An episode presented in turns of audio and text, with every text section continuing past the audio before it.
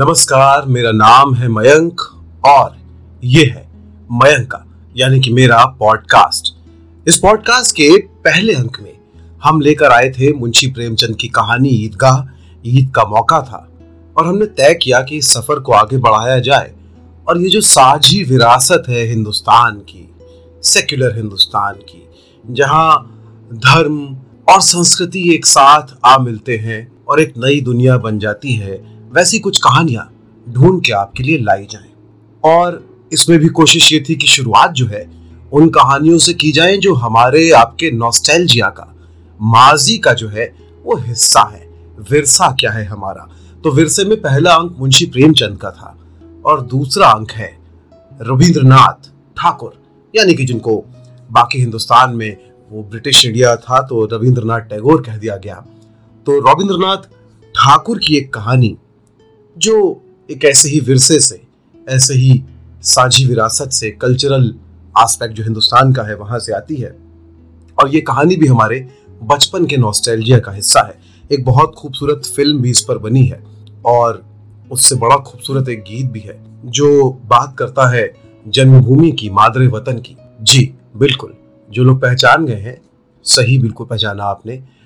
मैं काबुली वाला की बात कर रहा हूँ, रविंद्रनाथ ठाकुर की ये कहानी और बेहद खूबसूरत और इमोशनल कहानी हमारे बचपन के हिस्सों में, किस्सों में, यादों में बहुत सारे लोगों के ये शामिल रही होगी कहानी। तो आज जो है वो इसी कहानी को पढ़ेंगे जिस पर 1961 में जो है फिल्म बनी और 1892 में कहा जाता है ये कहानी काबुलीवाला लिखी थी।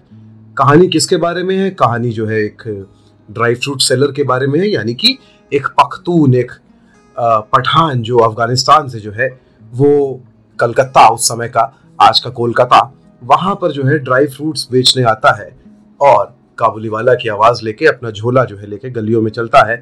कहानी शुरू करते हैं। ये कहानी का हिंदुस्तानी ज़ुबान में तर्जुमा है।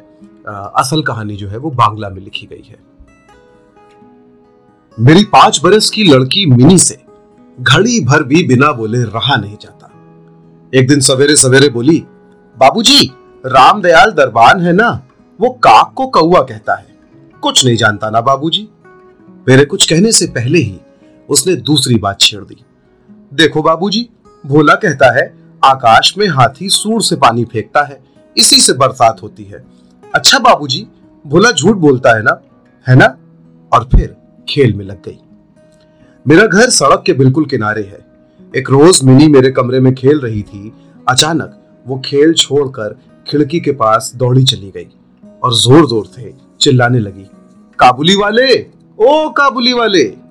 कंधे पर मेवे की झोली लटकाए, हाथ में अंगूर की पिटारी लिए एक लंबा सा काबुली धीमी चाल से सड़क पर जा रहा था। जैसे ही वो मकान की ओर आने लगा, मिनी जान बचाकर भीतर भाग गई। उसे डर लगा कि वो कहीं उसे पकड़ ना ले। उसके मन में ये बात बैठ गई थी कि काबुली वाले की झोली के अंदर तलाश करने पे उसके जैसे 2-4 बच्चे मिल सकते हैं। काबुली ने मुस्कुराकर मुझे सलाम किया। मैंने मिनी के मन से डर दूर करने के लिए उसे बुलवा लिया। काबुली ने झोली से किशमिश और बादाम निकालकर मिनी को देने चाहे, पर मिनी ने कुछ नहीं लिया। वो डर के मारे मेरे घुटनों से चिपट गई। कुछ दिन बाद किसी जरूरी काम से जब मैं बाहर जा रहा था, मैंने देखा कि मिनी काबुली से ढेर सारी बातें कर रही है। मिनी की झोली बादाम और किशमिश से भरी हुई थी। काबुली हर रोज आता रहा। उसने किशमिश और बादाम दे देकर मिनी के छोटे से दिल पे कब्जा कर लिया था। दोनों में बहुत बहुत सारी बातें हुआ करती थी और वो खूब हंसते। रहमत काबुली को देखते ही मेरी बच्ची मिनी हंसती हुई पूछती, काबुली वाले, ओ काबुली वाले, तुम्हारी झोली में क्या है? रहमत हंस के कहता, हाथी। फिर वो मिनी से कहता, तुम ससुराल कब जाएगा? इस पर उल्टे वो रहमत से पूछती, तुम ससुराल कब जाओगे? रहमत अपना मोटा घूंसा तान के कहता, हम ससुर को मारेगा। और इस पर मिनी जोर जोर से हंसती। एक दिन सुबह मैं अपने कमरे में बैठा कुछ काम कर रहा था। ठीक उसी वक्त सड़क पर बहुत जोर से शोर सुनाई दिया। देखा तो रहमत को 2 सिपाही बांध कर लिए जा रहे थे। रहमत के कुर्ते पर खून के दाग थे और सिपाही के हाथ में खून से सना हुआ एक छुरा। हुआ यूं कि हमारे पड़ोस में रहने वाले एक आदमी ने रहमत से एक चादर खरीदी। उसके कुछ रुपए उस पर बाकी थे। वो रुपए देने से उसने इनकार कर दिया। बस इस पर बात बढ़ गई और काबुली ने उसको छुरा मार दिया। इतनी देर में काबुली वाले कहती हुई मिनी जो है घर से निकल आई। रहमत का चेहरा कुछ पलों के लिए खिल उठा। मिनी ने आते ही पूछा, तुम ससुराल जाओगे?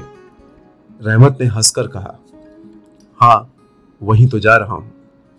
छुरा चलाने के अपराध में रहमत को कई साल की सजा हो गई।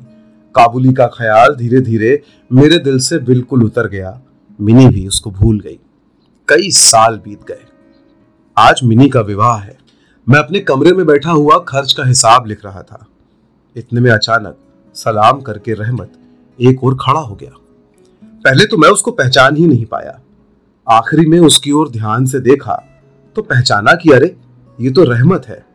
मैंने पूछा, क्यों रहमत, कब आए? उसने कहा, कल ही शाम को जेल से छूटा हूं। मैंने कहा, आज घर में एक जरूरी काम है, फिर कभी आना। वो उदास होकर जाने लगा। दरवाजे के पास रुककर बोला, जरा बच्ची को नहीं देख सकता? शायद उसे यही विश्वास था कि मिनी अब भी वैसी ही बच्ची है।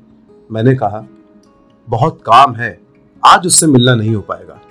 वो कुछ उदास हो गया और सलाम करके निकल गया। मैं सोच ही रहा था कि उसे वापस बुलाऊं।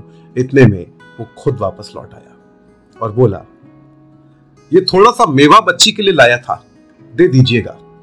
मैंने पैसे देने चाहे पर वो बोला, आपका बहुत मेहरबानी है बाबू साहब, पैसा रहने दीजिए। फिर ठहर कर बोला, आपके जैसा मेरा भी एक बेटी है, मैं उसकी याद करके आपकी बच्ची के लिए थोड़ा थोड़ा सा मेवा ले आया करता हूं। मैं यहाँ सौदा बेचने नहीं आता।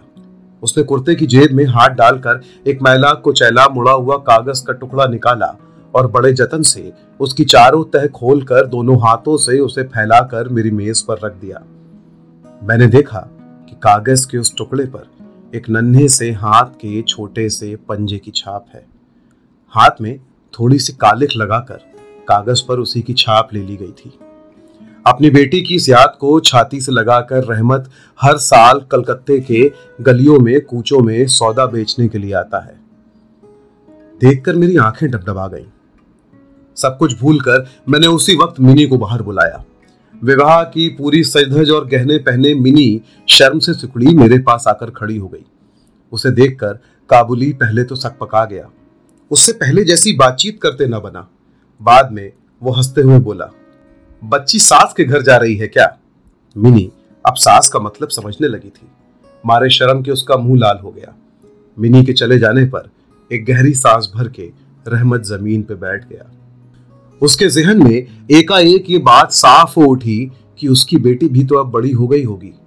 इन 8 सालों में उसका क्या हुआ होगा कौन जाने। मैंने कुछ रुपए निकालकर रहमत के हाथ में रख दिए और कहा, रहमत तुम अपनी बेटी के पास वापस अपने वतन चले जाओ।